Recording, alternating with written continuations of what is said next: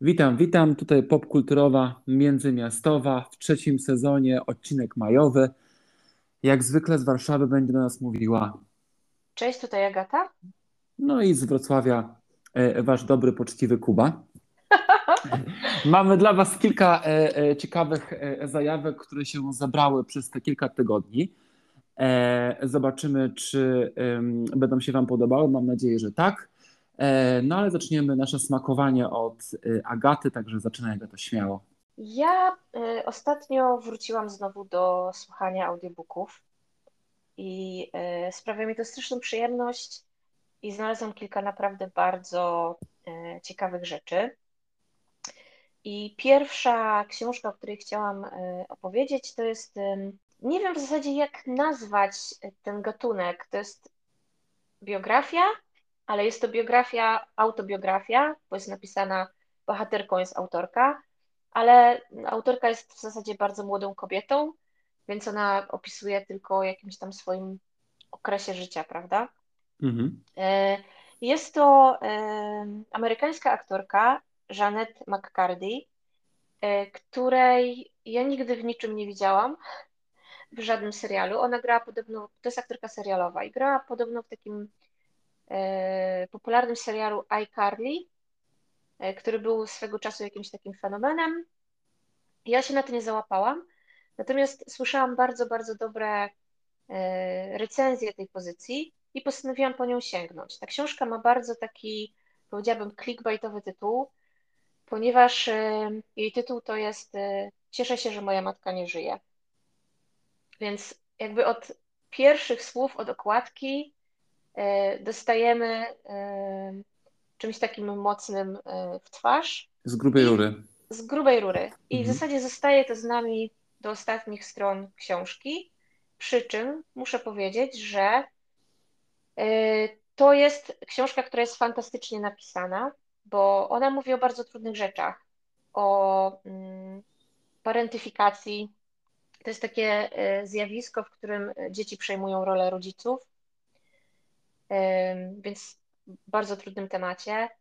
E, ta dziewczyna opowiada o swojej depresji, o alkoholizmie, o bardzo, bardzo trudnych e, i wymagających e, sytuacjach z życia dziecięcej aktorki, ponieważ ona zaczęła swoją karierę jako, jako kilkulatka tak naprawdę.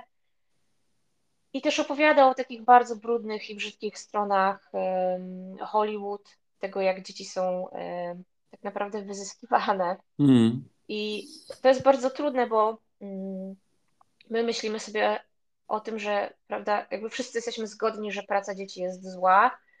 Jak myślimy o szwalniach dzieci w Azji, y, które szyją nasze y, ubrania w sieciówkach, to mamy olbrzymie wyrzuty sumienia. A y, dzieci, które pracują na planach zdjęciowych w Hollywood, również pracują po kilkanaście, po dwadzieścia godzin dziennie przeżywają też e, bardzo, bardzo dużo stresu i e, cierpienia i jest na to powszechne przyzwolenie. I to powszechne przyzwolenie sprawia, że te dzieci są nadużywane, bardzo często wpadają właśnie w najróżniejszego rodzaju nałogi. I ta książka opowiada o wszystkich tych, e, wszystkich tych rzeczach, a jednocześnie jest bardzo zabawna. Jest bardzo dużo takiego comic relief, widać, że mm, ta Janet, autorka, to jest osoba, która przepracowała sobie te tematy i może napisać tę książkę, dlatego że to już jest jakaś e, zamknięta część jej życia. I oczywiście ona mówi, że dalej mm, musi radzić sobie z pewnymi tematami, natomiast ona e, porzuciła aktorstwo, chce się skupić na pisaniu, na pisaniu książek, scenariuszy, może na reżyserowaniu. Więc y, przyszła długą drogę. I to jest naprawdę świetna, świetna rzecz. Pomimo tak trudnych tematów, które porusza, no to tak jak mówię, czyta się to bardzo, bardzo dobrze, a jeszcze lepiej się tego słucha. E, ja oczywiście tradycyjnie słucham e, na audiotece. To nie jest reklama, nikt mi za to mhm. nie płaci. Po prostu bardzo lubię tę platformę.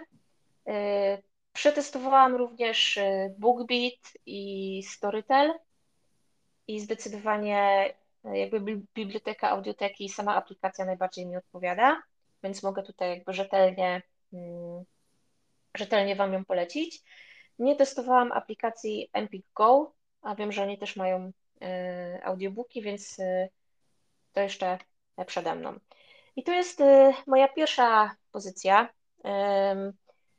Taka naprawdę bardzo, bardzo duża, duża polecajka. I myślę, że zanim przejdę do kolejnych książek, to oddam Ci głos Kuba, żeby nie było tak, że ja tutaj prowadzę monolog. To jest bardzo ciekawy temat i to, e, o czym mówiłaś, my już na ten temat rozmawialiśmy w Warszawie, jak ostatnio byłem u Ciebie z wizytą. W ogóle e, temat e, przemocy Hollywood, ale też również i świata muzyki, głównie Stanów Zjednoczonych, to jest bardzo ciekawy temat. O tyle, że o tym się bardzo, bardzo mało mówi. Wszyscy wiemy, że to występowało, chociażby jak wtedy Ci wspominałem w przypadku Liz Taylor E, wiemy, jakie różnego rodzaju eksperymenty robiono na niej, próby zatrzymywania tego, żeby była wciąż bardzo młodą dziewczynką, próby tego, żeby hmm, była wyższa. Między innymi była ona dosłownie wkładana w maszynę, która miała ją rozciągnąć. E, te sytuacje e, chyba nigdy nie zostały opisane, bo nie wiem, czy Taylor napisała jakąkolwiek jakąś e, książkę i też chyba nie chciała o tym specjalnie mówić. Bardzo mi się podoba, że pojawiają się takie książki i że to wychodzi na świat tak naprawdę, bo mnóstwo znamy gwiazd, które zaczynały bardzo młodo i widzimy konsekwencje wchodzenia w show biznes w tym wieku. Myślę, że takim doskonałym przykładem mimo wszystko będzie Britney Spears, tak naprawdę. E, ale pamiętamy o tym, co też mówiła Selena Gomez, Miley Cyrus, to wszystko tak naprawdę się cały czas powtarza i mam nadzieję, że takie książki, o której ty mówiłaś, będą bardzo nas uwrażliwiały na to e, i mam nadzieję, że zmieni to środowisko, z których po prostu te nasze e, mm, ulubieni, ulubieni nasi artyści wyrastają. Ja w sumie opowiem o bardzo podobnej sytuacji, miała być inna kolejność, ale niech będzie to w miarę płynne. E, w ostatnim czasie mm, e, oglądałem dokument na HBO Max, e, który ma tytuł Love to Love You Donna Summer. Jak zresztą tytuł mówi, jest to dokument o Donnie Summer. Chciałbym tutaj zwrócić właśnie na dwie sprawy. Przede wszystkim znów przemocowy aspekt Donna Summer miała ten problem, e, e, że wyrastając z muzyki disco, e, została dosyć jednoznacznie włożona w worek seksownej gwiazdy. Bardzo ją seksualizowano, wbrew tak naprawdę jej osobie. To bardzo śmieszna sytuacja. Donna Summer, prawie jak każda afroamerykanka, jeśli chodzi o muzykę, wyrastała z muzyki gospel, czyli tak naprawdę ze środowiska bardzo wierzącego. E, w związku z tym, że jej przebój, pierwszy, Love to Love You, 16-minutowy tak naprawdę organ, orgazm muzyczny, bo jak wiemy, mm, Donna tam robi różnego rodzaju odgłosy, które kojarzą się jednoznacznie. E, I ona była bardzo, bardzo, bardzo przeciwko e, tej seksualizacji, która niestety budowała jej karierę aż prawie do połowy lat 80. E, walczyła niestety e, w tym przypadku z wytwórnią. Ta walka została wygrana ostatecznie, ale tak naprawdę Donna Summer już nigdy, e, gdy wykraskała się z tej wytwórni, która ją właśnie seksualizowała, nie osiągnęła wielkiej kariery. De facto powoli i skutecznie ją zniszczono, gdy ona się oswobodziła mm, z tego imidżu. Ale oprócz tego, że mamy ten aspekt przemocowy, jest to kawał dobrej historii muzyki E, żeby to zreklamować krótko i bardzo wyraźnie, to wyobraźcie sobie jeden utwór, który zmienił całkowicie bieg historii muzyki. Bo de facto tak jest z muzyką e, i e, piosenką You Donny Summer. Ten utwór stworzony przez Giorgio Morodera, to był chyba 75 rok, de facto wprowadził pojęcie muzyki tanecznej, wprowadził pojęcie muzyki disco i tak naprawdę od tego utworu można w ogóle mówić o muzyce tanecznej. E, to jest totalna rewolucja. E, wydaje mi się, że mało jest takich utworów, które zmieniają bieg historii, w szczególności w współczesnych czasach, gdy ma się wrażenie, że de facto już wszystko powstało. E, w tamtym czasie, w latach 70., gdy ten utwór powstał, w Stanach Zjednoczonych dominowała muzyka rockowa, Led Zeppelin, muzyka folkowa, Johnny Mitchell, E, była muzyka popowa, bardzo lekka, ale taka bardzo trywialna. Natomiast nikt nie wydawał 16-minutowych utworów opartych na jednostajnym bicie. I o tym mniej więcej e, również jest dokument. Warto e, na to spojrzeć, tym bardziej jeśli się interesujecie historią muzyki. Warto również spojrzeć na ten dokument od strony tego, jak wytwórnia płytowa niestety próbuje zniszczyć artystę. E, jak e, jedno przekręcenie e, zdania i wypowiedzi artysty może zniszczyć jego karierę. Kiedyś o tym mówiłem Donna Summer nie bezpośrednio, ale powiedziała według plotkarskich gazet, że AIDS jest to kara dla gejów za grzech, który czynią. To były nieprawdziwe słowa, ona tego nie powiedziała. Niestety one poszły w ruch i tak naprawdę E, społeczność, która stworzyła jej karierę, od niej odeszła i z dwóch stron, wytwórnia oraz właśnie e, jej fani od niej odeszli i tak naprawdę jej kariera zgasła. To jest też bardzo interesujący aspekt w dzisiejszych czasach, gdy mamy internet i tak naprawdę plotka wchodzi w świat jeszcze szybciej. Mm, to może wyglądać troszeczkę śmiesznie, że e, mm, tak to wyglądało w tamtych czasach, E, natomiast e, chyba mechanizm jest niezmienny, że e, wystarczy przekręcić jedno zdanie albo jedno wydarzenie, a teraz na przykład w współczesnych czasach zdjęcie no i zniszczyć de facto osobę i artystę. Ten dokument jest od niedawna, chyba od tygodnia, od 20 maja, także zachęcam. Bardzo ciekawa kopalnia wiedzy i nie jest to głupi dokument, nie jest to też laurka, także polecam. Super.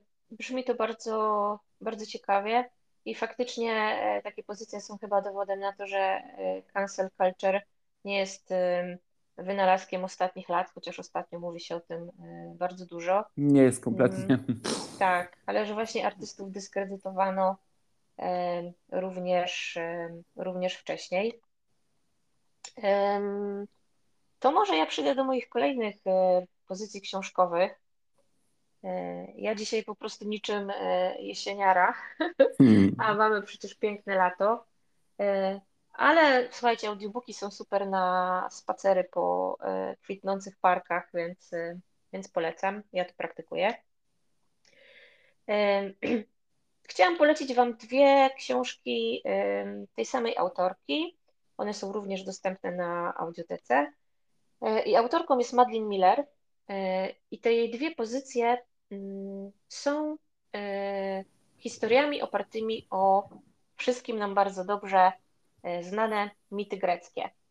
E, I pierwsza z książek ma tytuł Kirkę i opowiada o czarodziejce Kirkę, która została wygnana przez swoją rodzinę za pomoc Prometeuszowi i za zamienienie pięknej nimfy w potwora. E, a druga e, pozycja, od której ja zaczęłam swoją przygodę z e, prozą Madeline Miller, to jest pieśń o Achillesie. I to jest książka, która kupiła mnie w zasadzie od pierwszych słów. Podobnie trochę jak z książką Janet McCarthy, chociaż są to zupełnie, zupełnie inne rzeczy. Dlaczego to jest fajne?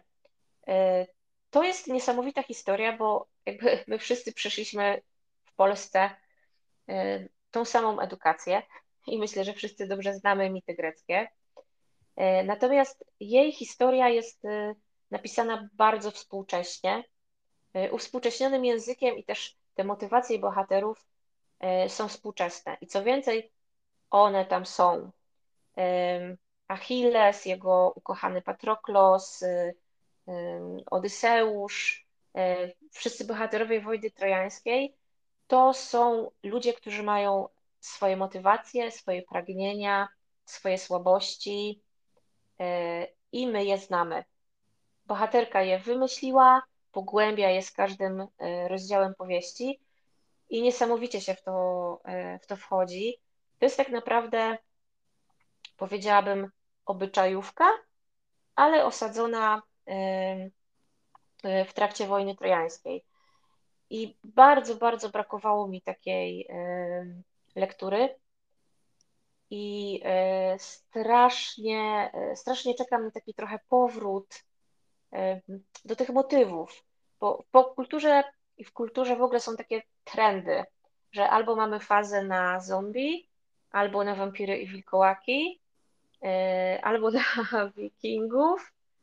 E, I mam nadzieję, że mm, powróci to zainteresowanie e, starożytnymi mitami.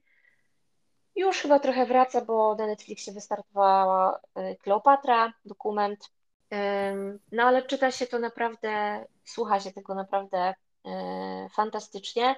Jest to super wartkie, super wciągające. I ja się tak bardzo przywiązałam do bohaterów, że nawet wiedząc, jakie jest y, zakończenie, przeżywałam je po prostu tak, jakbym słyszała tę historię pierwszy raz i, no i spłakałam się. I co jest też ciekawe, w tej pieśni o Achillesie jest opisana mm, relacja miłosna dwóch chłopców, którzy dorastają razem, zostają mężczyznami, wojownikiem, e, wojownikiem i lekarzem. I e, jest to fantastycznie napisane, bo tak naprawdę to jest po prostu historia miłosna, uniwersalna i e, jakby aspekt tego, że to jest dwóch mężczyzn, nie jest jakby tutaj najważniejszy. Ważniejsze jest to, że oni mm, pochodzą trochę z różnych stanów, że jeden jest właśnie wielkim wojownikiem, drugi e, nie chce zabijać. Jakby te napięcia, które są między nimi i wokół, jego, wokół ich związku, e, nie są w ogóle związane z tym, że to jest dwóch chłopaków. I ja uważam, że to jest, to jest świetne i ja jakby bardzo, bardzo przeżywałam ten, ten ich związek, to jak on się, e, to jak on się rozwijał i oczywiście to jak, jak się skończył. Także myślę, że to jest pozycja, po którą warto sięgnąć, jeśli lubicie takie tematy. A z kolei Kirkę jest taką pozycją bardziej feministyczną, która opowiada o tym, jak w bardzo takim zdominowanym przez bogów, przez mężczyzn świecie kobieta odnajduje swoje, swoje miejsce i sięga po władzę i staje się jedną z najpotężniejszych osób w mitycznym świecie. Więc jest to też, też super fajne i bardzo aktualne, pomimo tego, że mówimy o bohaterce mitycznej. Także Madeline Miller na audiotece serdecznie Wam polecam jak o tym mówiłaś, Agata, to mi się przypomniały dwie rzeczy. Pierwsza e, e, z czasów szkolnych, gdy czytałem mitologię. E, pamiętam, że jakie to dla mnie było przerażające i myślę, że wiele osób niestety ma takie troszkę złe wspomnienia, jeśli chodzi o czytanie tej książki. Dla mnie wtedy, gdy byłem bardzo małym, małym chłopakiem, to była taka plątanina imion i historii. Byłem strasznie pogubiony. Tak sobie pomyślałem, dlaczego mitologia jest czytana tak wcześnie. Wydaje mi się, że powinna być o wiele, wiele później czytana e, w szkołach. Tak sobie pomyślałem. Natomiast jeśli chodzi o wątki e, mitologiczne, e, to ja jako zagorzały i wierny fan do szpiku kości polecam oczywiście Assassin's Creed Odyssey. No. E, tak, to jest świetna historia i abstrahując od gry, bo można ją lubić albo nie, e, tam jest bardzo fajny tryb e, wycieczkowy, gdzie de facto się nie walczy i nie uczestniczy w grze, tylko się E, chodzi i spaceruje po e, starożytnej Grecji. E, jednocześnie jest tam opisywana historia wszystkich budowli, postaci i tak dalej. Kto lubi te klimaty, to jak najbardziej zachęcam. A co do Kleopatry na Netflixie, ty ją oglądałaś czy nie? Ponieważ nie, to bardzo nie. kontrowersyjny dokument. Tak. Głównie przez to w głównej roli osadzono czarnkę. Y, przynajmniej to jest ta kontrowersja, o której ja słyszałam. No ja jestem ciekaw. Dla mnie to też jest niestety kontrowersyjne ujęcie, tym bardziej, że jest to dokument i nie wiem, czy dokument może tak luźno podchodzić do tego tematu. Ja się niestety troszeczkę zgadzam z krytykami tego dokumentu. E, interesowałem się całkiem e, niedawno postacią Kleopatry. E, jestem ciekaw, czy ktoś z naszych słuchaczy to oglądał, czy ma jakieś zdanie. Jeśli tak, to to odezwijcie się do nas, bo ja jestem bardzo ciekaw. akurat tego dokumentu. Co do kolejnej zajawki, moją kolejną zajawką jest no, znów piosenkarka tak naprawdę i też książka, tylko że taka dosyć tradycyjna. Ja jednak niestety jestem konserwatywny, jeśli chodzi o, o książki i muszę trzymać papier, muszę trzymać e, jakąś rzecz w ręku i o, czytać i kartkować. fetyszyzujesz teraz. Tak, tak, to jest, to jest fetys. Ja lubię zapach kartek od książki, w szczególności jeśli to jest, jeśli to jest nowa książka. E, no to jest książka o Kate Bush. Bardzo ciekawa książka. Nazywa się ona po prostu Kate Bush w 50 odsłonach. E, napisał ją Tom Doyle, e, to jest dziennikarz Q Magazine. Wiecie co, wydawało mi się, że książka o Kate Bush nigdy, nigdy nie powstanie, ponieważ jest to tak naprawdę totalnie antymedialna e, postać. Ona praktycznie już nie daje wywiadów. Gdzie niegdy e, wraca gdzieś w radiostacji na krótki wywiad, jak to było ostatnio rok temu, gdy utwór e, Running Up the Hill przez Stranger Things i czwarty sezon tego serialu wrócił tak naprawdę na pierwsze miejsca list przebojów. Pomyślałem sobie, co to będzie za twór, co to będzie za książka, czy ona w ogóle będzie miała rację bytu. E, jak się okazuje, jest to naprawdę wspaniała książka. E, pisarz e, oparł ją na podstawie wywiadu, który udzieliła Kate Bush mu w 2005 roku, mm, zapraszając go do swojej posiadłości. I już sam fakt, jak go zaprosiła i jak dotarł do tej posiadłości, jest dosyć ciekawy, ponieważ Tom Doyle przyjechał taksówką do jej posiadłości, ale uwaga, miał zawiązane oczy, żeby nie wiedział dokładnie, gdzie jej posiadłość jest. O Jezu, jak w historii szpiegowskiej. Dokładnie, więc Tom Doyle przyjechał, był w jej domu, zobaczył jej dom, poznał jej życie, ale nie wiedział, gdzie jest. To jest bardzo ciekawe. Do dzisiaj nikt nie wie tak naprawdę, gdzie mieszka Kate Bush i bardzo dobrze. E, jak czytałem tą książkę, E, bo nie będę opowiadał o historii Kate Bush. Każdy ją zna lub mniej lub bardziej, każdy zna jej przeboje. E, nie taką jest moją intencją, żeby mówić o tej książce, bo to wszystko jest w tej książce. Wydaje mi się, że najciekawsze jest to, że Kate Bush jest takim modelowym obrazem tego, jak można być artystą, a jednocześnie mm, być antytezą tego wszystkiego, co się dzieje obecnie. Że można być artystką totalną, E, i nie uczestniczyć ani w mediach społecznościowych, ani tak naprawdę e, nie dawać wywiadów, ani też nie nagrywać płyt co nie wiem, co dwa lata, a jednocześnie mieć przeogromny wpływ na popkulturę.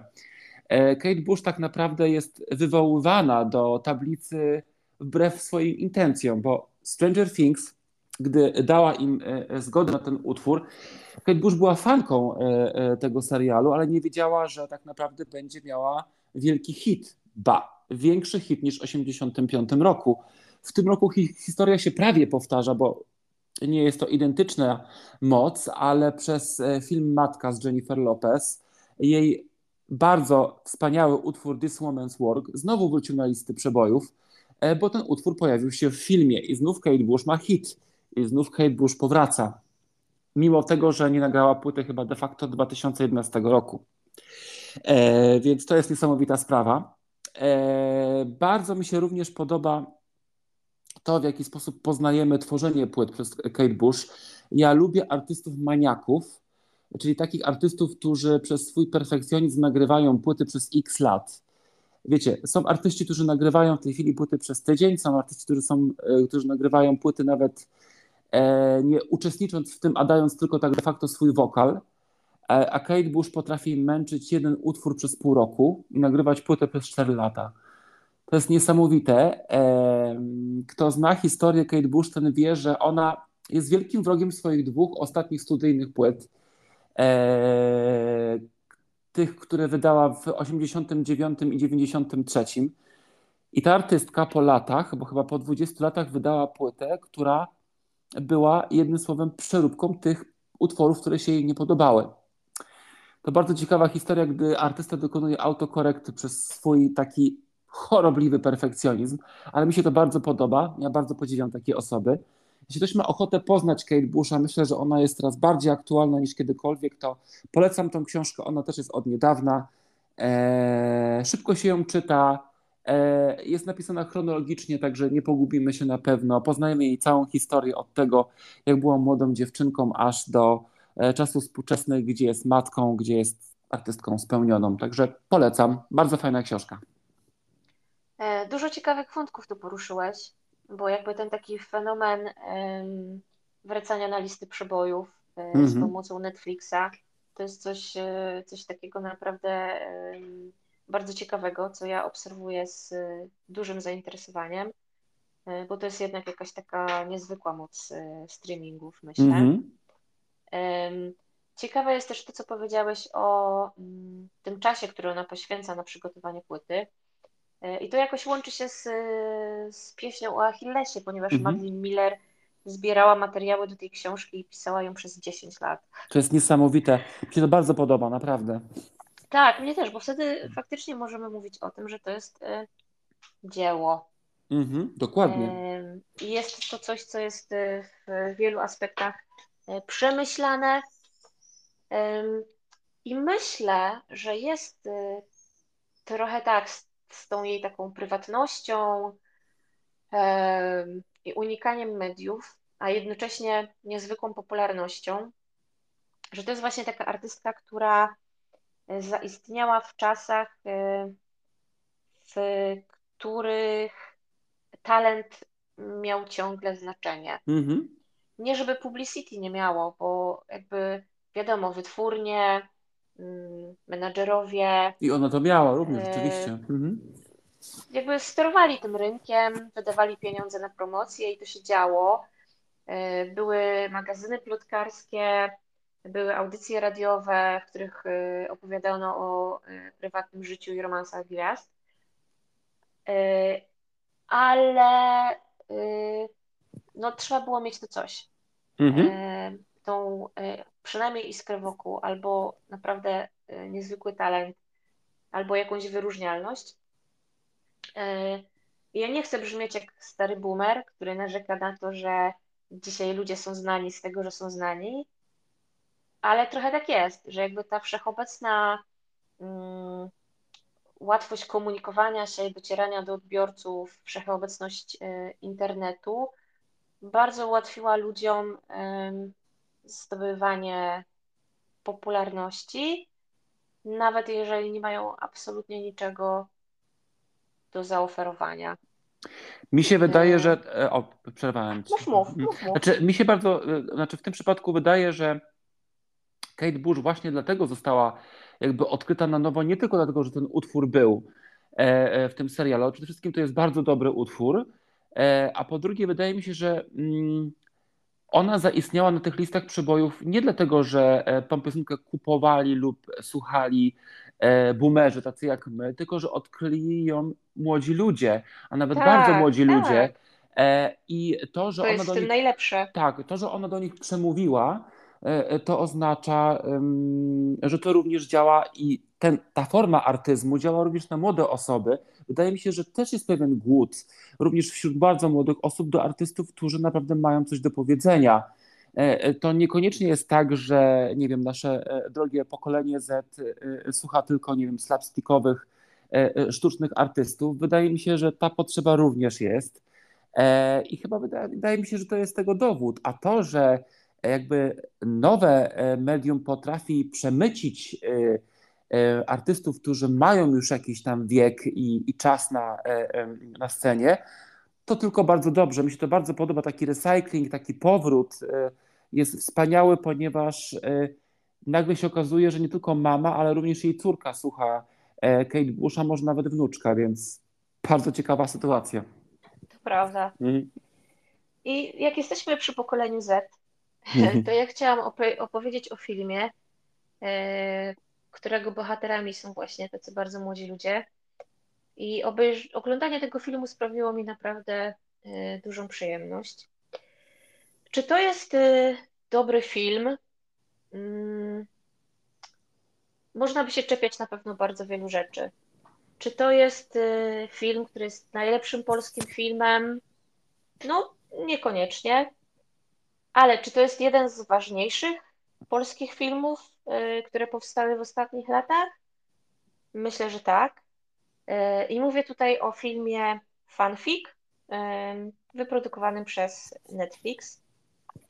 I Fanfic jest ekranizacją powieści Natalii Osińskiej pod tym samym tytułem, która opowiada o dziewczynie, która mm, odkrywa, dlaczego cały czas czuje się tak bardzo źle w swojej skórze, dlaczego jest cały czas y, wściekła na cały świat, dlaczego tak trudno przychodzi jej nawiązywanie pogłębionych relacji. Y, I odkrywa po prostu, że jest y, osobą transpłciową i prosi, żeby zamiast Tosia mówić o niej Tosiek.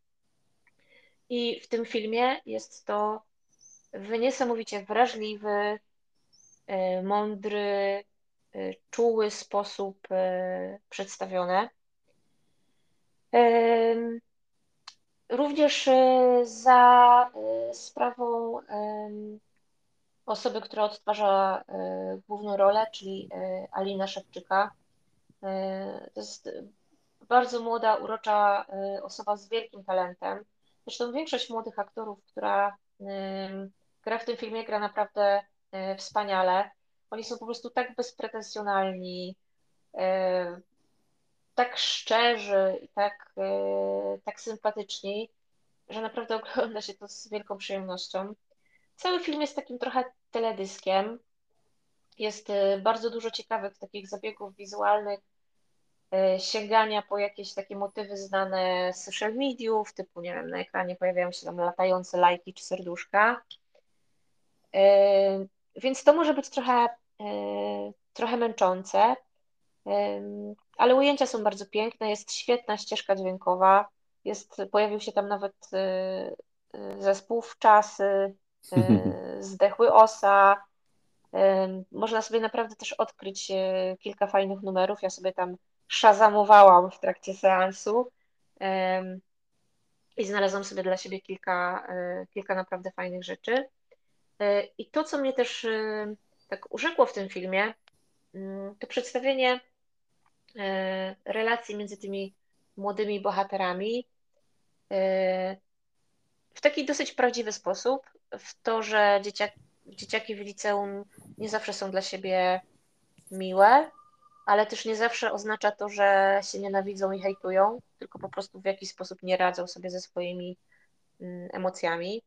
Bardzo fajnie pokazany, pokazani są rodzice i to, jak oni sobie radzą z sytuacjami, które ich, e, ich spotykają. E, jest tam taka e, scena w tym filmie, która jest taka trochę, powiedziałabym, nawet autoironiczna, gdzie jest oczywiście wielka przemowa, wielka solidarność całej grupy przeciwko takiej, prawda, naczelnej wrogini. Nie chcę tutaj spoilować tym naszym słuchaczom, którzy nie widzieli tego filmu.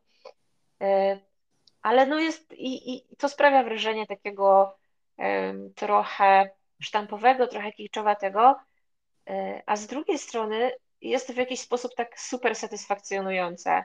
Znaczy ogląda się ten film i czeka się na taką scenę i, to, i dostaje się ją. Dostaje się po prostu ten, to takie przyjemne poczucie jedności, lojalności i wsparcia ze strony grupy. I myślę, że to bardzo trafia do, do młodych ludzi z każdego pokolenia, bo myślę, że to jest coś, czego po prostu dorastając y, szukamy. Także bardzo, y, bardzo zachęcam Was, żebyście dali szansę temu filmowi, bo ja wiem, że to nie jest film dla wszystkich, na którym wszyscy wytrzymają, bo tak jak mówię, jest to po prostu mm, no taka bardzo teledyskowa forma, e, ale myślę, że warto, e, warto zerknąć chociażby z ciekawości, w jaki sposób są przedstawiane treści dla tego młodego pokolenia i jak to młode pokolenie samo siebie określa, e, bo super jest to, że w tym filmie faktycznie oddano dzieciakom głos. I to jest taka kolejna pozycja, która mówi gdzieś o e, dorastaniu, szukaniu siebie mm, i swojego miejsca, e, miejsca w świecie. I tak jakoś mi się to spina. O.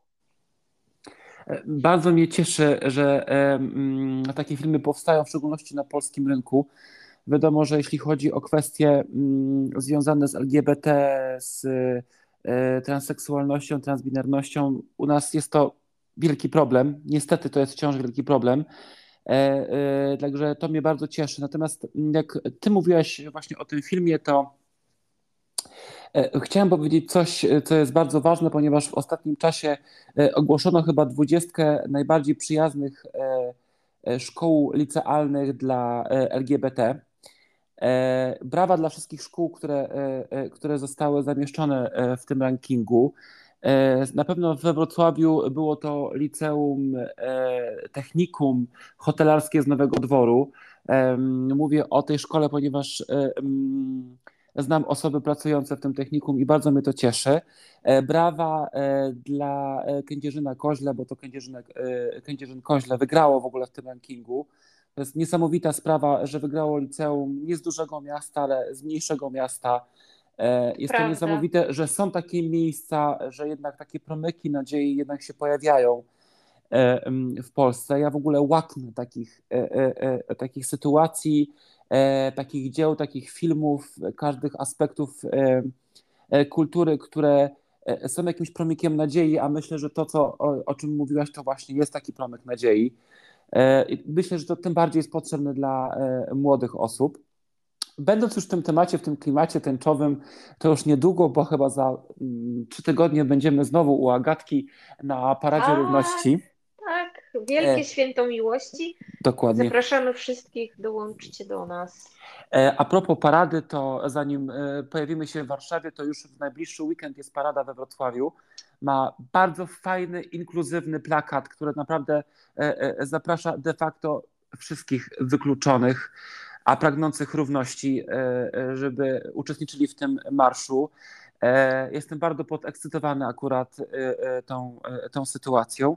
I a propos Parady Równości, to ja mam w głowie już małą ścieżkę dźwiękową do naszego wyjścia, które nastąpi 17 czerwca powstały dwie płyty, które są niesamowite, które myślę, że zostaną w sposób niesamowity odebrane i na pewno będą grane podczas parady.